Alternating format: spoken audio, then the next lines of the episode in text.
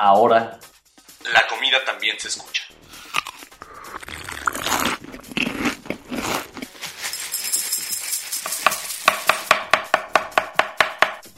Bienvenidos a Sabores de México.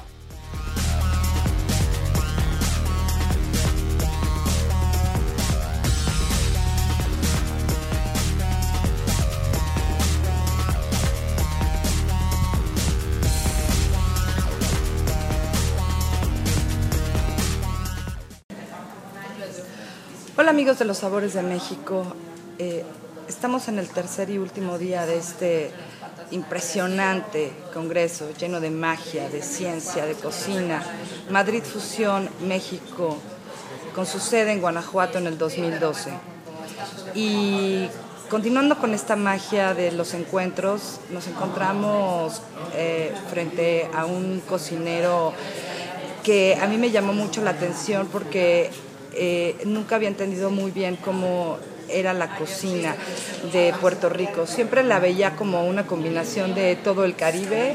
Eh, eh, la entendía como un poco cubana, un poco hacia Centroamérica, y él vino y nos explicó de una manera muy amigable y muy franca que, bueno, Puerto Rico es mucho más de lo que nos pudiéramos imaginar. Estoy con el chef Willow y eh, le agradezco mucho que esté aquí, por supuesto, conmigo. Para mí un placer. Y bueno, a ver, para quienes no te conocen y no tuvieron oportunidad de, ver esta hermosa y, y, deliciosa ponencia, cuéntanos un poquito sobre la historia de la gastronomía de Puerto Rico. Bueno, pues mira, la historia de la gastronomía puertorriqueña va así. Somos una isla que tiene 500 años de existencia. Eh, los indios eran eh, los indios taínos. Eh, algunos de los elementos de aquella época eran el pan de cazaba hecho a base de yuca, poca carne y, así por el estilo una, una cantidad de, de pescados y una cantidad de otras cosas.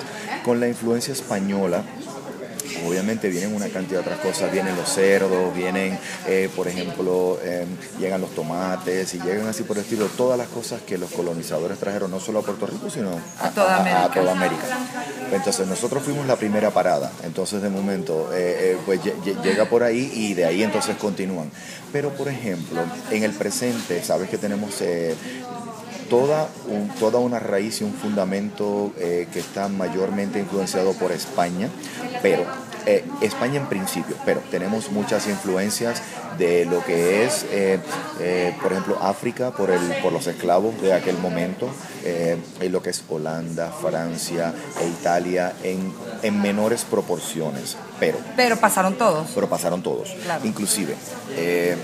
Otra de las cosas que entonces ha resultado ser otro factor grueso de influencia son los Estados Unidos por el momento en que nos colonizaron. Entonces, de momento, eh, si vas a Puerto Rico, pues vas a ver eh, americanización total, en el sentido de que misma moneda, mismo correo, mismos eh, signos de tránsito, o sea, signos de tránsito, se habla mucho spanglish, mucho, mucho término en inglés, mucho fast food, mucha cadena norteamericana, todas.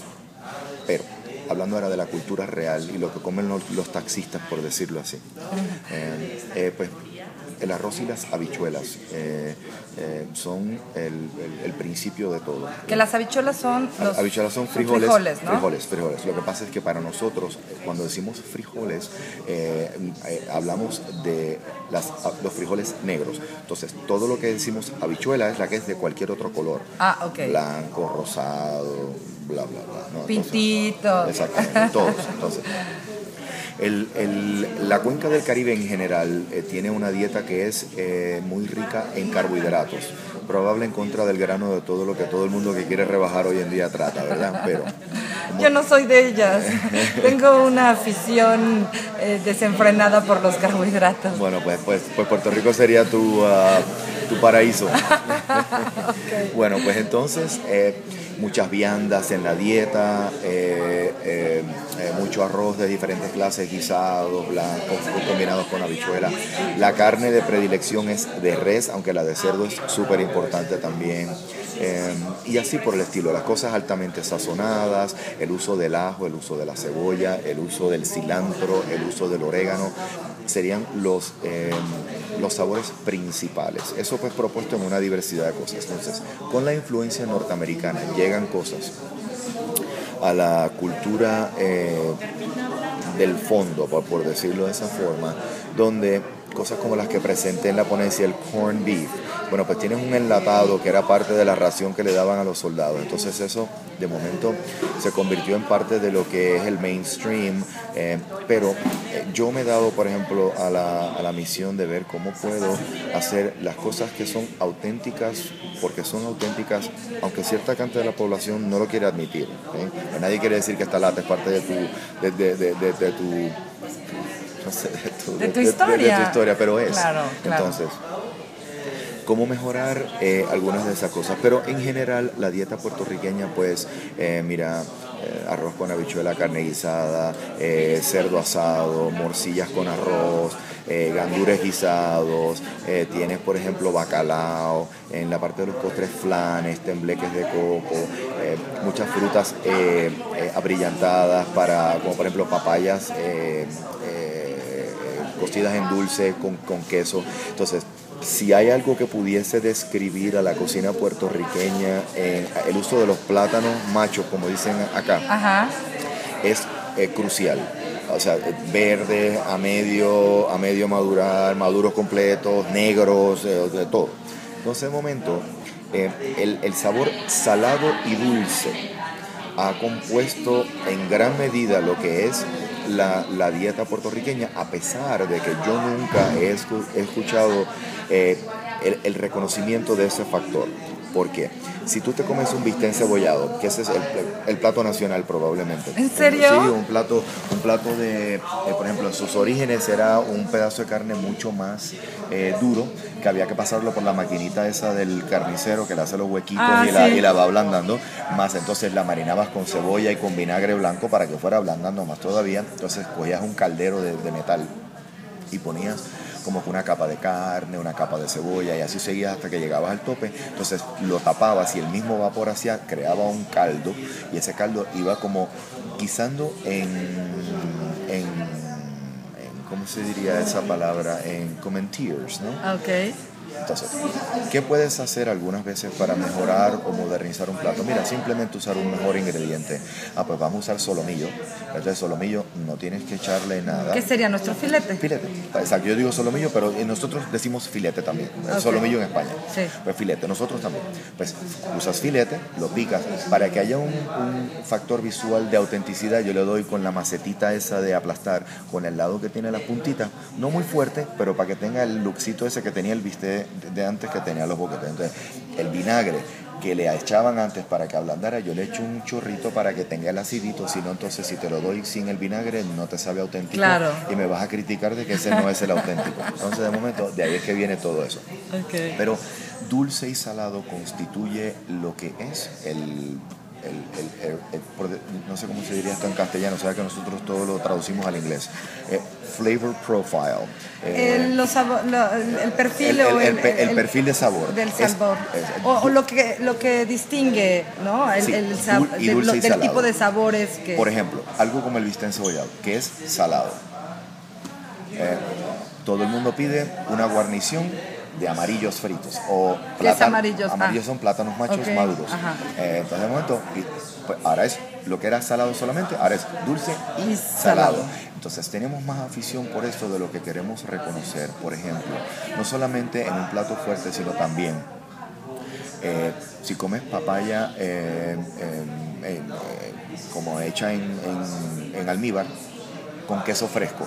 Eh, para no- nosotros decimos queso del país, ustedes dicen queso fresco, pero es bastante parecido. Que es como saladito, eh, con su agua, Pero- mo- pero- mojadito, pero humadito, pero es- humedito, exacto, sí. humedito. Entonces, eso, pues ya tienes en el área del postre dulce y salado. En la, en la parte del, del plato fuerte, dulce y salado. Entonces, en la parte de las frituras, que es la parte que compone probablemente la mayoría de los aperitivos que constituyen a Puerto Rico, somos un lugar de aperitivo. Eh, somos un lugar de frituras. Entonces, por ejemplo, tú coges eh, que aperitivos más bien serían entradas no esa entrada. Son frituras o sopas. Entonces, no hay un menú estructurado para la degustación. No es, así no es Puerto Rico. Puerto Rico es un lugar de porciones grandes eh, y tú te sientas y... y comes hasta donde te cupo. Ah, exacto. exactamente. Que, pues somos muy parecidos. Que, por lo general es el total del plato. Digo, yo por lo menos siempre acabo. De hecho, yo tengo... Yo, yo cuando voy a un lugar y de momento me han servido una ración demasiado de grande, siempre digo, por favor llévatelo porque tengo una reacción muscular. en el brazo. En, el brazo, y sigo corriendo. Déjenme les explico. él, él, él, así como que eh, estira y encoge el brazo, que es el, la, el movimiento que hacemos para llevarnos la cuchara a la boca. Hasta que acabo.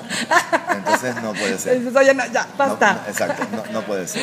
Entonces, la, el, esos son los sabores de Puerto Rico. Por ejemplo, el uso de las salsas de fruta, como por ejemplo la, parcha o por ejemplo las guayabas o todas esas cosas, aunque ha existido por muchos años, la popularidad y el uso frecuente de esas salsas en la cocina es relativamente moderno, queriendo decir, no sé, los últimos 30 años no es que nunca se ha servido una salsa de fruta antes, pero no constituía un elemento de popularidad, como cara vas a todos los restaurantes y entonces hay una salsa de parche, una de guayaba, una de... Entonces, si te comes unas frituras de queso o un queso frito, y lo vamos a hacer cebolla, ahí es dulce y salado otra vez en, otra propiedad.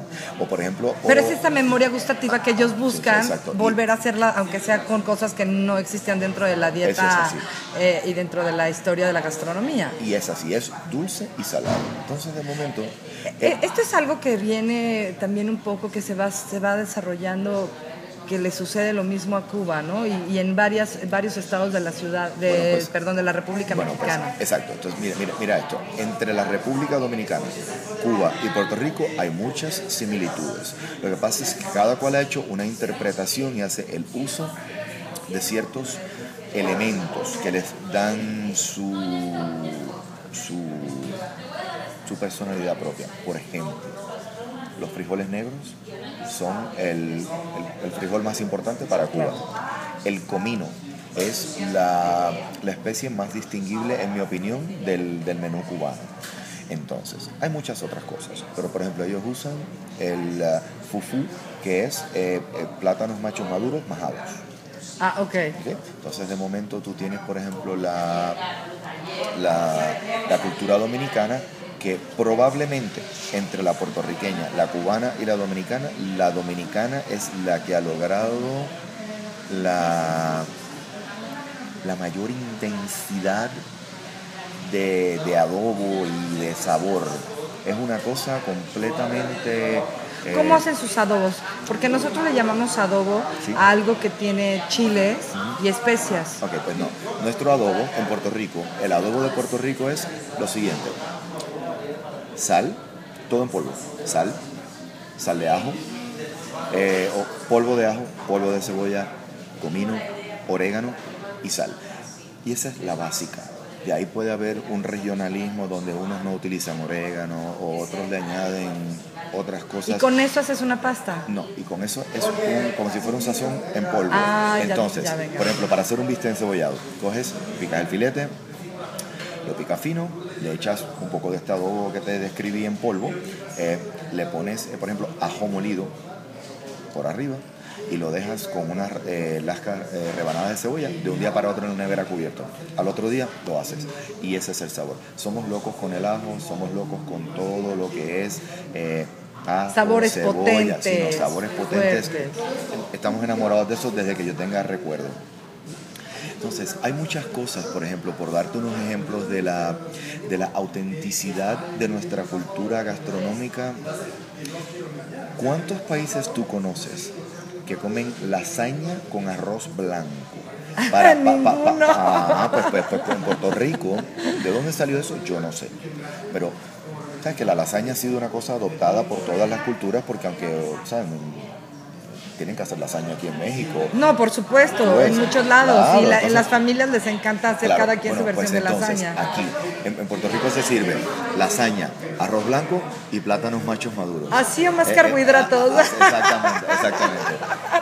Esta es la triple, esta es la tripleta. Entonces, por ejemplo, tienes muchas cosas que son las que constituyen eh, todo eso. Lo que pasa es que ¿Qué pasa con, con esa identidad? Yo siento que como en, en- en muchos otros países eh, eh, donde hay estas diferencias culturales, en donde eh, uno no sabe ya a qué identidad pertenece. Y, nosotros ciertamente somos parte de esa falta de identidad porque no sabemos si somos españoles, si somos americanos, si somos puertorriqueños o qué es lo que somos. Y somos puertorriqueños, no, no quiero decir eso inadecuadamente, somos puertorriqueños, yo digo que soy puertorriqueño, pero estamos tan y tan influenciados por esas otras dos, unos en el principio y otros en el presente, que existe una ambigüedad. No, o sea, no, no, no, no, es- eso es... eh, Se van eh, perdiendo sí, sí, se un poco, sí. o sea, el, el querer entonces ser parte de esta nueva cultura que me, eh, que, pues que llega y me, me- me toma como posesión, y, y- y- pero por otro lado quiero seguir conservando mis raíces. ¿Estás en eso, Willow? ¿Tú eso Pues mira, lo que quieres? Yo hago lo que quiero y te voy a decir, por ejemplo, digo, yo he hecho lo que he querido siempre. Eso me parece Eso maravilloso. ha, dicho, eso ha dicho mi esposa y mi madre y todo el mundo. En el buen sentido de, No, no, no, el no, sentido de la palabra. Eh, ¿Sabes? Pero, por ejemplo, O sea, si yo llego a tu restaurante, ¿qué como? ¿Lo que a ti te gusta comer o lo que Mira, quieres que la gente conozca de, si, de- si tú de fueses Puerto a mi Rico? restaurante y me dijese, Willow, quiero comer una comida auténtica puertorriqueña, te voy a hacer una degustación. La degustación sería la siguiente. Te daría eh, unas alcapurrias, que son unas frituras hechas a base de viandas eh, ralladas con achote y fritas. Unas rellenas con eh, carne de cangrejo, te daría unas con cangrejo y unas con carne. Te daría eh, una sopa de plátano. ¿ok? de plátano verde, con el plátano rallado tostado arriba para que hubiese unos cambios de textura. Entonces, después de eso, te daría algo como eh, o un pescado frito, eh, guachinango específicamente, que nosotros le decimos chillo. Eh, y entonces, ese frito con mojo isleño. ¿Qué es mojo isleño? Es una salsa a base de salsa de tomate español, alcaparras, aceitunas, ajo, cilantrillo eh, y pimientos cubanela, los alargados, así más, más claritos y herbazos. Entonces, después de eso, te daría eh, un bistec encebollado y te daría arroz, habichuelas y mofonguitos. Ok, hasta aquí quiero, de- quiero hacer una pregunta. Serían versiones pequeñas, ¿verdad? Claro, claro, Ah, claro, claro, claro. Ya me Sí, estás sí, espantando. No, no, porque es degustación, porque es degustación. Entonces, si, y después de eso, de postre, te daría un flan de queso o, o unas papayas eh, con, con queso del país. Y eso constituiría La historia... sí, un menú completamente auténtico puertorriqueño, completamente auténtico. Ahora, si te fuera a dar un menú de eh, comida puertorriqueña fusionada, pues eh, haría lo siguiente. Te daría unos tostones de arroz pegado, que son es arroz tostado crujiente con atún tartar y una mayonesa de chiles chipotles. Entonces, después de eso te daría algo así como... eh, eh, bueno, te daría eso de arranque. Después, te comenzaría con algo como un foie gras sobre plátanos machos maduros y miel de abeja de trufa, eh, eh, miel abeja de trufas negras con retoños de cilantrillo. Ese sería el primer plato. Luego de eso te daría un risotto de gandures con eh, cuero de cerdo tostado por arriba. Y después de eso te daría algo como un pescado con viandas majadas, eh, eh, mm, con algo como, por ejemplo, estoy tratando de pensar, son tantas las opciones que entonces me confundo. Pero, pero iría por esa línea y después haría algo así como, eh, deja ver qué más, algo, algo en el lado de la carne, pudiésemos hacer algo así como... eh, una, una, una porqueta pequeña, una rebanada de porqueta con alguna eh, propuesta de emulsión de plátanos amarillos y aceite de oliva y De postre te daría algo así como un soufflé de queso con salsa de guayaba. Ok, y yo confieso que estoy babeando. Venga, Y me lo estoy imaginando y estoy, literal, empecé a darme cuenta de la cantidad de saliva que tenía en la boca. Bueno, pues ya, ya tú sabes. Eh, eh, pues, pues Oye, ¿y de esos son beber? los contrastes. ¿Y de beber qué se bebe? Ah, bueno, pues mira, de beber, Puerto Rico es un lugar que bebe vino como loco. En serio estoy babeando. Qué bien. He sido efectivo, he sido efectivo. Pues, por ejemplo, mira, Puerto Rico es un lugar que a través del tiempo, la, bebida, cervezas eh, locales, cervezas livianas, más que nada, aunque ahora están saliendo algunas artesanales un poco más, eh, eh, más fuertecitas, más pilsner, pero ron siempre muy fuerte, pero hemos estado influenciados por el resto de las cosas. Tenemos todas las etiquetas de vino de todos los países productores de vinos más importantes. Pero ustedes realmente es más ron, ¿no? ¿Era Bueno. lo que ustedes producían o no? Nosotros todavía somos el un gran productor de ron, pero ahí nace Bacardí, ¿no? no, no, Bacardí nace en Cuba. Ah, es cierto, perdón. Bacardí nace en Cuba, pero con todo el rollo del, del político, pues se mudaron a Puerto Rico y entonces Ah, en. Puerto Rico eh, es donde está la planta más grande de Bacardí. Pero eh, el ron más importante de Puerto Rico se llama Tres Estrellas, Barrilito Tres Estrellas, y uno que se llama Don Q, que es el preferido de los locales. Ah, bueno, sí, yo conozco el Don Q. Ok, Bacardi es el, el de más exportación y es un, es un estilo de ron un poco más perfumado que corresponde más al estilo cubano. Pero todas esas cosas dichas, la, la realidad del asunto es que nosotros los puertorriqueños, si es de huelga y de fiesta, ah, tra- traguito, ron con Coca-Cola, eh, eh, vodka con cranberry juice o whatever, ¿no? Cervecitas o lo que sea. Otros tragos autóctonos de Puerto Rico, hay una cosa que se llama coquito. Sale más para la época navideña y es como un ponche a base de crema, eh, eh, por supuesto ron, entonces te dan como unos shots, ¿no? Y te das como un shot de coquito porque darte un palo está fuerte, porque es muy espeso. Entonces, esas son las bebidas, pero por ejemplo, bebidas, muchos jugos de frutas, en lo no alcohólico, ese tipo de cosas. Cuando te sientas a cenar, el estilo en Puerto Rico es el siguiente. Ah, pues llegas a un restaurante bueno, ah, pues te das un cóctel primero, eh, un martini o una vodka. Yo me doy un whisky, un whiskycito.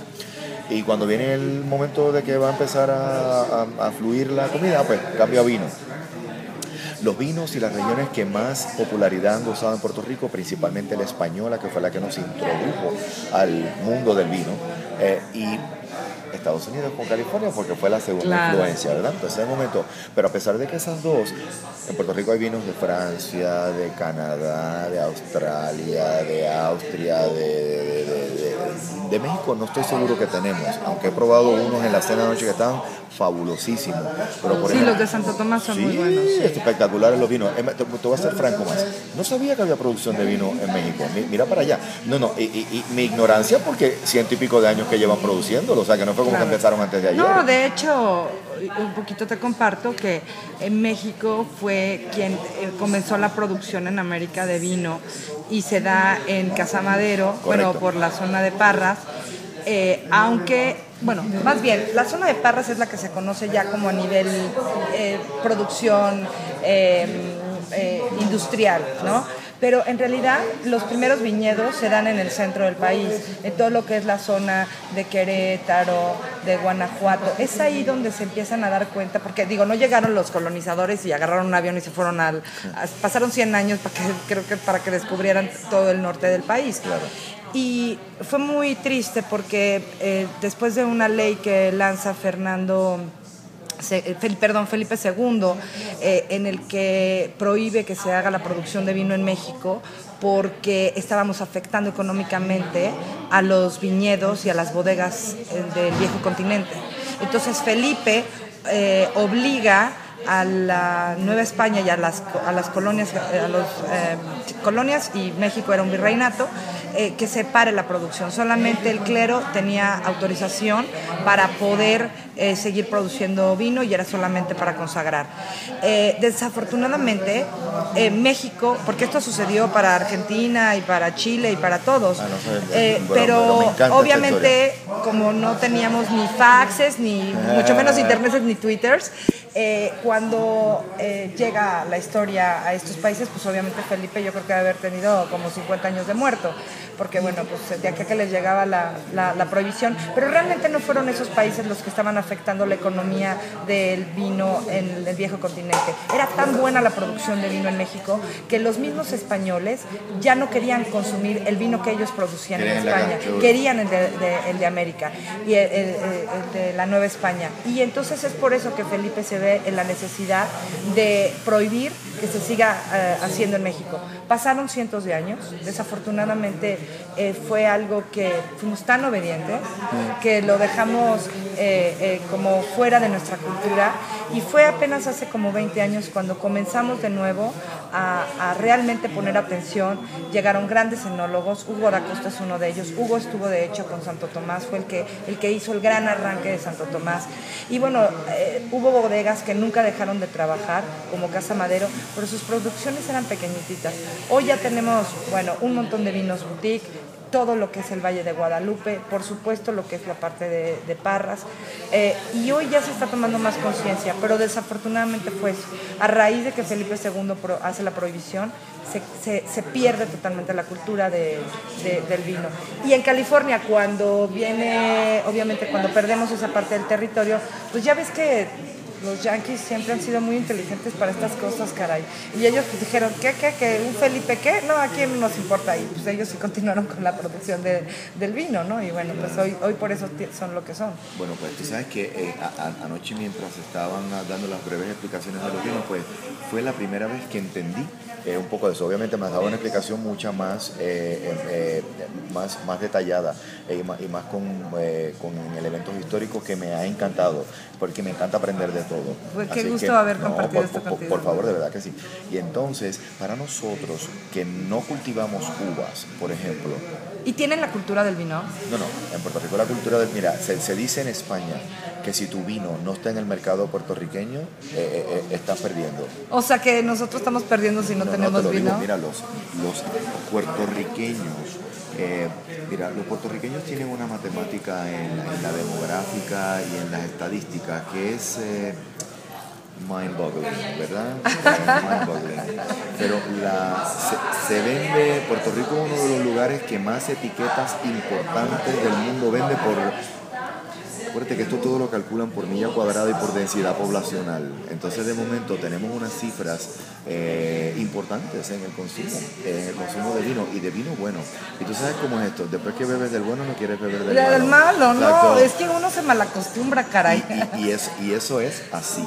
Entonces, eh, nuestra influencia con Estados Unidos, pero primordialmente con España, nos presenta el vino. Y como todo, fue un proceso bien eh, paulatino. Yo recuerdo a mi abuelo que tenía, por ejemplo, compraba eh, vino Mateus eh, italiano, que venía en una, en una botellita medio ovalada. Entonces él tomaba un vinito y las copitas eran pequeñitas. Entonces era como otra cosa. Hoy no, hoy en Puerto Rico hay vinos importantes y cartas importantes, ciertamente en la mayoría de los restaurantes más importantes, por valga la redundancia. Eh, pero a la misma vez tú vas a cualquier, a un supermercado. No, no, no, y tú vas a un supermercado y dices, wow, pero esto es impresionante. O sea, hay marcas importantes de Australia, de España, de Francia, de, de eh, por ejemplo, Argentina está haciendo mucha, está haciendo mucha buena penetración en el sentido de que como es más económico, eh, Claro. pues se, se convierte en una propuesta mayor. Eh, el- Europa, con el cambio al euro, nos, nos, nos a desventaja. Entonces, en un momento más caro, pues si tienes el dinero, pues no te importa y lo, y lo pagas. Pero han ganado popularidad esos otros, los chilenos. Porque además también. también, tienen muy, muy Y- y son buena buenísimos, o sea, calidad. no- no- y no- bueno, y si eso te va a salir a la mitad del precio. Claro, y no, lo, y no lo quiero proponer que es estrictamente por el, por el costo. Hay uno es fabuloso. Pero Está- y- está- estamos claros. sí, claro. Eh, ac- acknowledge. Sí. Eh, Entonces, de eso se ha tratado. Pero no en Puerto Rico, hay una cultura de vino Ahora, importante. ¿es tu primera vez en México? Mi primera vez en México, pero no, pero no la última. No, no, no, no, Toda mi bueno. familia había estado, menos yo. ¡Ay, no Eh, puedo creerlo! Oye, ¿tuviste, ¿tuviste oportunidad de eh, conocer algo de los ingredientes de México? Bueno, a pesar Porque de que no había... estuviste muy poquito tiempo, No, no, pero a pesar de que no he estado, he conocido, y, o sea, se estudia algo, he tenido contacto con otras personas, como por ejemplo Rick Bayless, eh, no sé si lo conoces, pues que ha hecho una gestión para Norteamérica grande. Yo creo que... eh, conoce bastante del Así regionalismo eh, eh, y, de, y de la autenticidad de ciertas cosas, más todas mis otras lecturas. O sea, por ejemplo, eh, eh, me, me gustan los moles. eh, pensaba de momento que era una sola clase, pero ahora me doy cuenta que hay un montón No, hay un de montón. diferentes moles. O, o, por ejemplo, los, eh, lo- lo- los pipiens. Que es, es que- Pipián. El pipián. Los que es- pipianes. no, no, que eso nos los ofrecieron en la cena de antes de anoche. No, Sí, no déjame, explicarte, déjame explicarte cuánto me impresionó eso. Le dije a mi ayudante, esto lo vamos a investigar y vamos a poner un, un pipián en el menú. Yo te regalo las recetas. A, a mí me encantaría. Yo te regalo las recetas. Mira, a mí me encantaría eso. Y La- no, ten- no vas a tener problema de poderlo replicar porque eso se hace con semillas. Eh, bueno, hay diferentes modalidades para hacer los Mira, pipianes y- o en Y se hace, eh, la diferencia con los moles es que los moles son solamente a base de, semi- de chiles. De chiles, exacto. Y el- los pipianes van A base de semillas. de semillas, de diferentes tipos de semillas, de diferentes tipos de calabazas, o puede ser con cacahuate o con o piñones, etcétera. Y eso es lo que va- y obviamente siempre va añadido con algún tipo de chile. Pero Pues, tú tienes chiles no, en no, no, Puerto no, Rico. no, déjame decirte, lo conseguimos todo. Sí, yo todo, sé, todo llega, no todo llega. problema. Entonces, por ese Pero- pero- lado, no te preocupes que yo te... esa- ahí está tu Ah, correo. pues, pues, bueno, yo pues, te lo hago llegar. No sabes cuánto me encantaría. ¿Cómo, de cómo verdad. hacemos para hacer este intercambio cultural? ¿Qué te llevas de, de México de este viaje? Mira, de, de México me llevo, mira, por ejemplo, eh, Además de los pipianes. Pero que no te preocupes, que yo No, te doy la receta para Mira, que no te me- compliques la vida. apreciado. Eh, y, y te prometo que la voy a usar. Por ejemplo, que, mira, en Puerto Rico todo el mundo te dice, no, mira, que no puedes tomar el agua, eh, que no sé cuánto, que eso, que lo otro. Tomaste agua de la llave Ay, tomé todo el agua y me comí todo el hielo, no me pasó nada. Y comí tacos No ahí. Yo no entiendo eso, eso es un idiota. Eso, mira, eso es un idiota, eso es que no entiendo. tus amigos, son de tus paisanos los, los de, Lo- los lo- del norte. lo- los gringuitos, los gringuitos. Porque la verdad es que yo nunca he entendido eso. No, no, ¿qué es eso? O ¿Qué es sea, eso? No, pero yo te voy a decir, pues yo igual, o sea, yo, yo, yo venía, bueno, pues ayer, ayer fuimos a, a San Miguel, y entonces fue eh, de Allende, entonces fuimos y fuimos al mercado y tomamos y comimos unos tacos que estaban espectaculares. De ahí del mercado de las sí, señoras que están ahí en los seguro, puestos, ¿no? estaba buenísimo. Ah, mira, a- a- a- mira, las de nopales mira, con habas, entonces. eh, mira, es, no, eh, eh, y, y, por ejemplo, entiendo, entiendo la importancia de los nopales y los nopales. pero todavía no puedes con ese. No, no, sí, sí, Ah, he, comido ok. nop- he comido nopalitos muchas veces, ensalada Ah, de ok. nopales y todas esas cosas.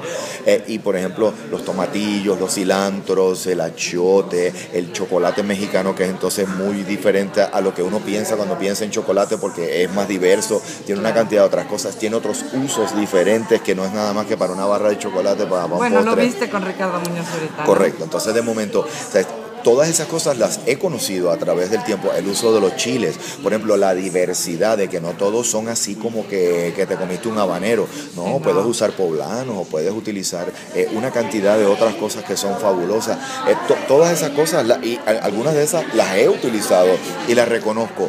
Me, me, me llevo de México una impresión completamente diferente a la que... A la eh, percepción Sí, a la percepción esa que todo el mundo me decía, ¿entiendes? Entonces, en un momento...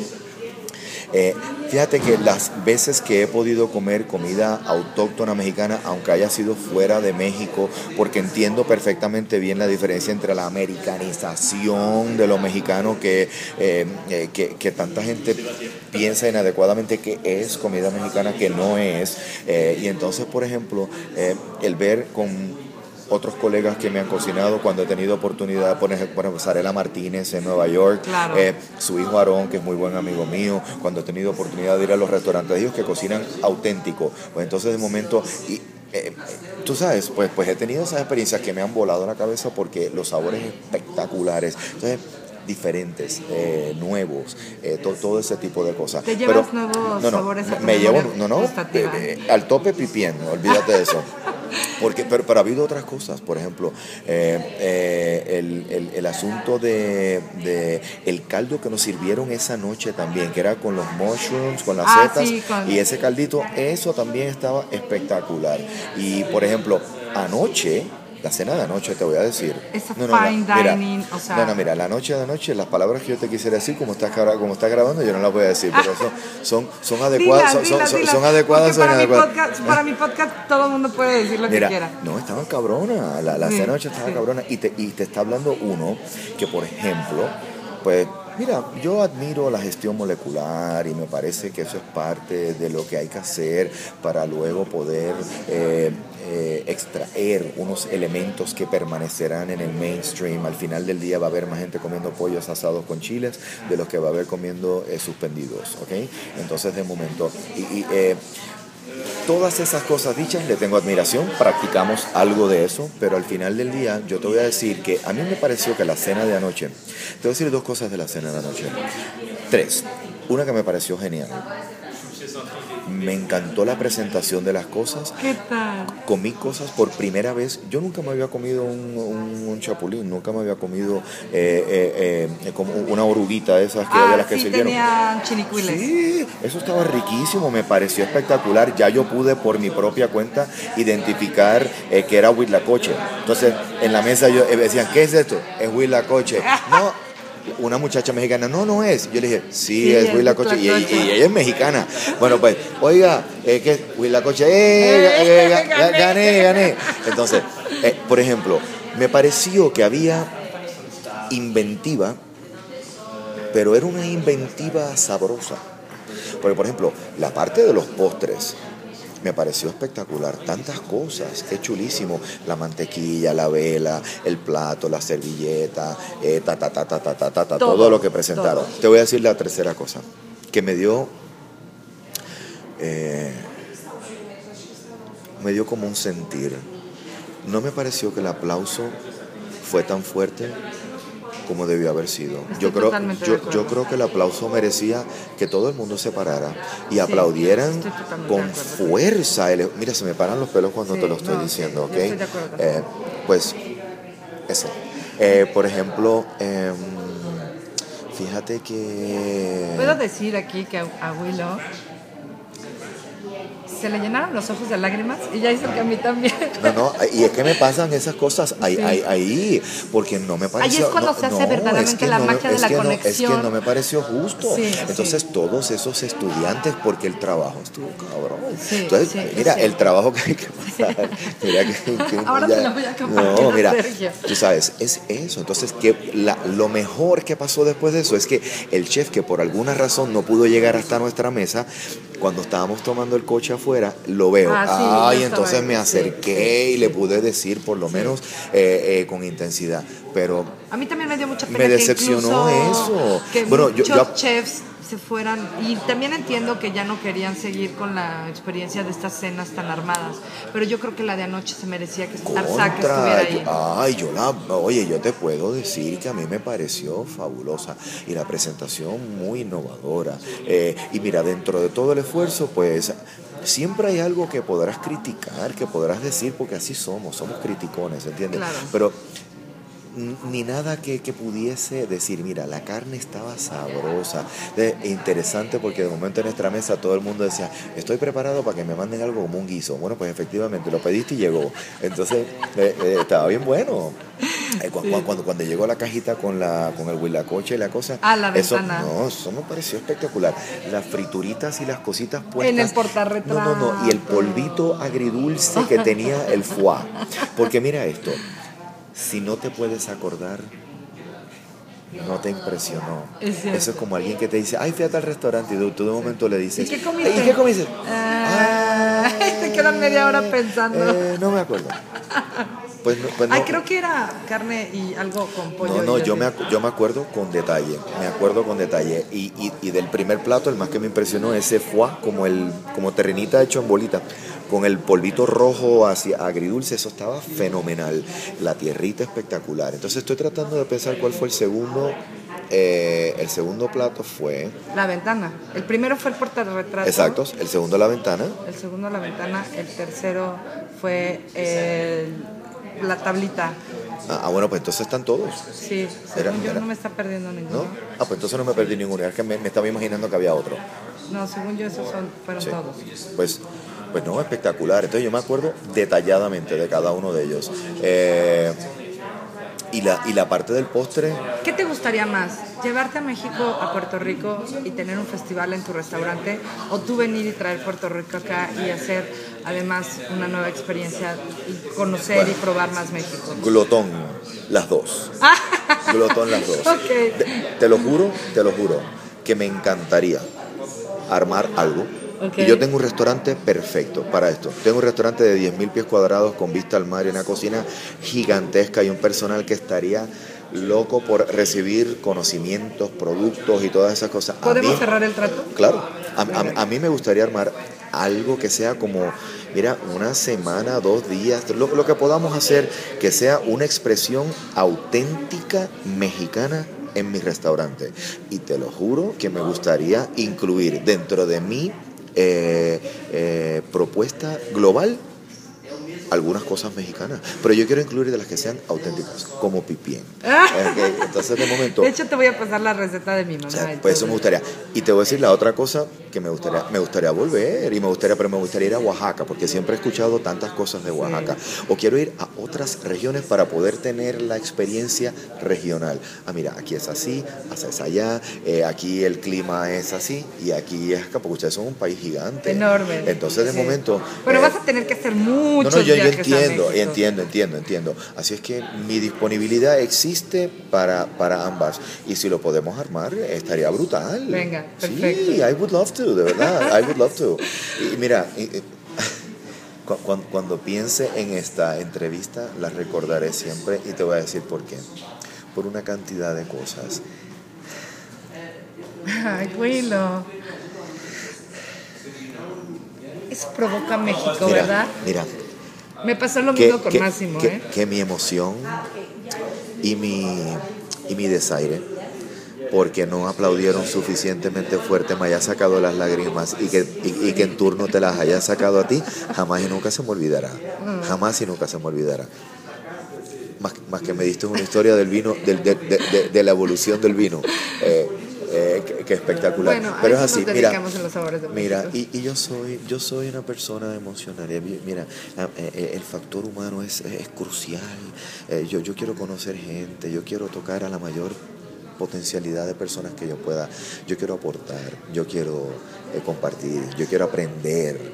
Mira, aprender ha constituido probablemente la actividad que más yo disfruto en la faz de la tierra, ya sea de lo que como tú me pones al tanto de, de cómo soy el desarrollo de los vinos y las cosas aquí, o como hablamos en general de otras cosas, o como me compartes de Pipien, o de momento... Pipián. Pipián, perdón, el Pipián. Entonces, como, como, como por ejemplo, eh, si llega el plomero a mi casa a reparar algo y miro y de momento aprendí, "Uh, así es como se pone la cosa esa que yo no sabía.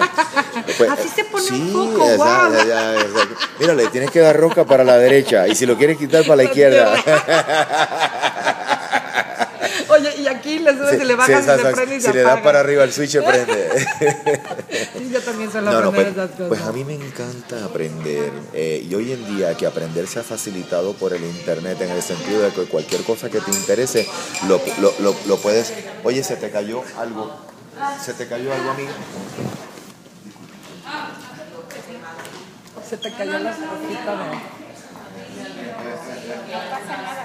Pues tú sabes que eso. Ese es mi driver, así es que venir, visitar y aprender. Ah, no, me muero por eso. Bueno, pues vengo, entonces, ve- vengo mil veces si quieres. venga. Mil veces vengo. Ya cerré la- el trato contigo con lágrimas y con una estrechada de manos. cool. Como me gusta hacer los negocios a mí, a la vieja. Así se hacen. Sí, así con la mano. hacen. Exacto. Oye, Willow, gracias. Gracias por compartir Gracias tus sentimientos. Yo creo que algo que, que adoro de, del mundo de la gastronomía es que finalmente el comer no es solamente llevar comida a la boca para que no mueras de hambre y tengas, no sé, una vida sana. Yo creo que el comer es el momento del disfrute pleno, de el- la unión de todos tus sentidos, incluyendo no solo el sentido del gusto, el sentido del olfato, el sentido de la vista, también los oídos, cuando puedes compartir todo esto en una conversación, y el alma y el corazón. Claro. Mira, cenar es el acto más fraternal del ser humano. Así es.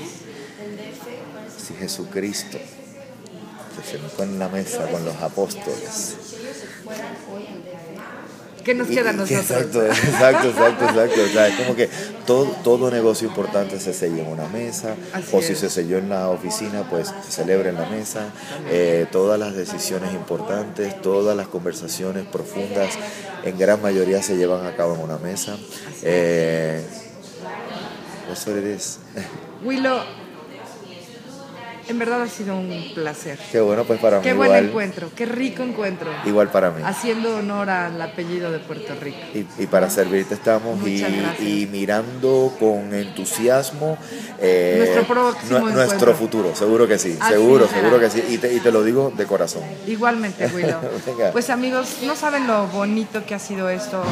Ojalá puedan a través de esta entrevista y sentir un poquito de, de toda esta emoción que se dio durante esta conversación.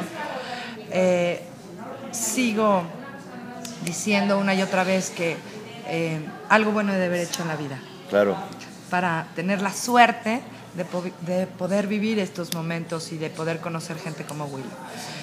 Eh, estamos en el último día de este hermosísimo congreso. Esperamos eh, tener un par de entrevistas más. Eh, los invitamos a que las compartan y las disfruten con nosotros. Soy Elce Méndez para Los Sabores de México. Buenos días, buenas tardes, buenas noches para quienes nos están escuchando. Gracias. Ahora, la comida también se escucha.